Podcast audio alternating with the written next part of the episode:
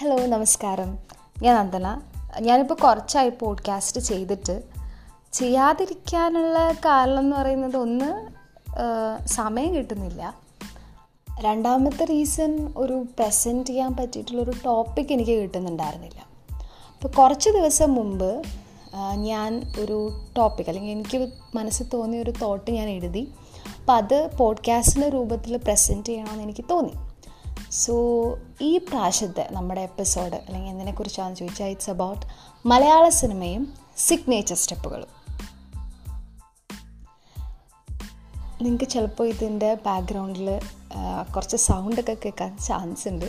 അതെന്റെ അമ്മ അവിടെ നിന്ന് ഫേസ്ബുക്കിൽ റീൽസ് കണ്ടുകൊണ്ടിരിക്കുക അതാട്ടോ so coming to a topic നമ്മൾ സംസാരിക്കുന്നത് എഗെയിൻ മലയാള സിനിമയും സിഗ്നേച്ചർ സ്റ്റെപ്പുകളെയും കുറിച്ചിട്ടാണ്. മലയാള സിനിമയിൽ അത്ര സുപരിചിതമല്ലായിരുന്ന എന്നാൽ മറ്റ് പ്രമുഖ ഭാഷാ സിനിമാ ഗാനരംഗങ്ങളിൽ കണ്ടു പരിചിതമായ ഒന്നാണ് സിഗ്നേച്ചർ സ്റ്റെപ്പ് സ്റ്റെപ്പ് കണ്ട് മാത്രം സിനിമയും ഗാനവും തിരിച്ചറിയാനാകുക എന്നത് ഒരു ഗുണകരമായ കാര്യമാണ്. എന്നാൽ മലയാള സിനിമയ്ക്ക് അങ്ങനെ സിഗ്നേച്ചർ സ്റ്റെപ്പുകൾ ഉണ്ടോ? ഉണ്ടെങ്കിൽ അത് ഏതൊക്കെ ചിത്രങ്ങളാണ്? കഴിഞ്ഞ ദിവസം ഒരു ഇൻസ്റ്റഗ്രാം റീൽസ് കാണാനിടയായി. ഹിന്ദി ഗാനങ്ങൾ കേട്ട് ആ ഗാനത്തിന്റെ സിഗ്നേച്ചർ സ്റ്റെപ്പ് കണ്ടുപിടിക്കണം. അപ്പോഴാണ് മലയാള സിനിമയിലെ സിഗ്നേച്ചർ സ്റ്റെപ്പുകളെ കുറിച്ച് ഓർമ്മ വന്നത്. കുറച്ച് നാളുകൾ മാത്രമേ ആയിട്ടുള്ളൂ മലയാള ഗാനരംഗങ്ങളിൽ ഈ പ്രവണത തുടങ്ങിയിട്ട്. സോഷ്യൽ മീഡിയ യുഗത്തിൽ മുപ്പത് സെക്കൻഡ് വീഡിയോകളാണോ ഇതിന് കാരണമെന്ന് തോന്നിപ്പോകുന്നു. കാരണം ഡാൻസ് ചലഞ്ചുകൾ ഈ റീൽസ് ഷോർട്സ് എന്നീ രൂപങ്ങളിലായിട്ട് സോഷ്യൽ മീഡിയ ഇൻഫ്ലുവൻസേഴ്സിന്റെ പ്രൊഫൈലുകൾ നിറയെയാണ് സിനിമയുടെ പ്രചരണത്തിന്റെ ഒരു ഭാഗമായി തന്നെ ഇത് മാറിയിട്ടുണ്ട്. ഭീഷ്മപർവം മൈക്ക് തല്ലുമാല ആയിഷ വിചിത്രം തുടങ്ങിയ ചിത്രങ്ങളിലെ ഡാൻസ് നമ്പറുകളിൽ സിഗ്നേച്ചർ സ്റ്റെപ്പുകൾ ആരെയും പിടിച്ചിരുത്തുന്നതാണ്.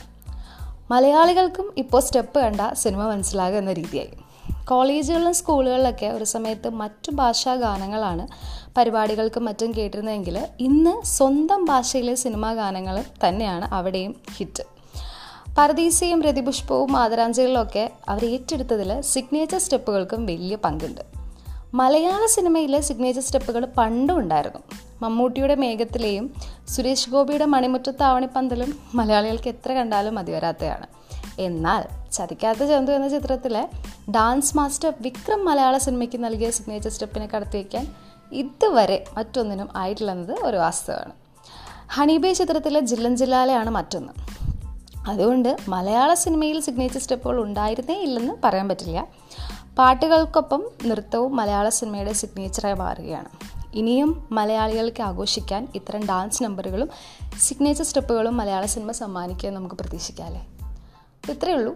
Like this was my thought ഇത് എഴുതി വെച്ചു. ഇത് എനിക്ക് ഏറ്റവും ഇഷ്ടമുള്ള രൂപത്തിൽ ലൈക്ക് ആൾക്കാർ കേൾക്കണം. അല്ലെങ്കിൽ എനിക്ക് ഏറ്റവും ഇഷ്ടമുള്ള രൂപത്തിൽ ഇത് present ചെയ്യണമെന്നുണ്ടായിരുന്നു.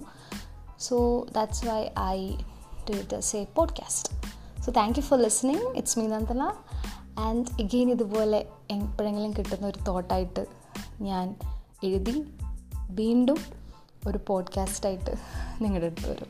Thank you thank you for listening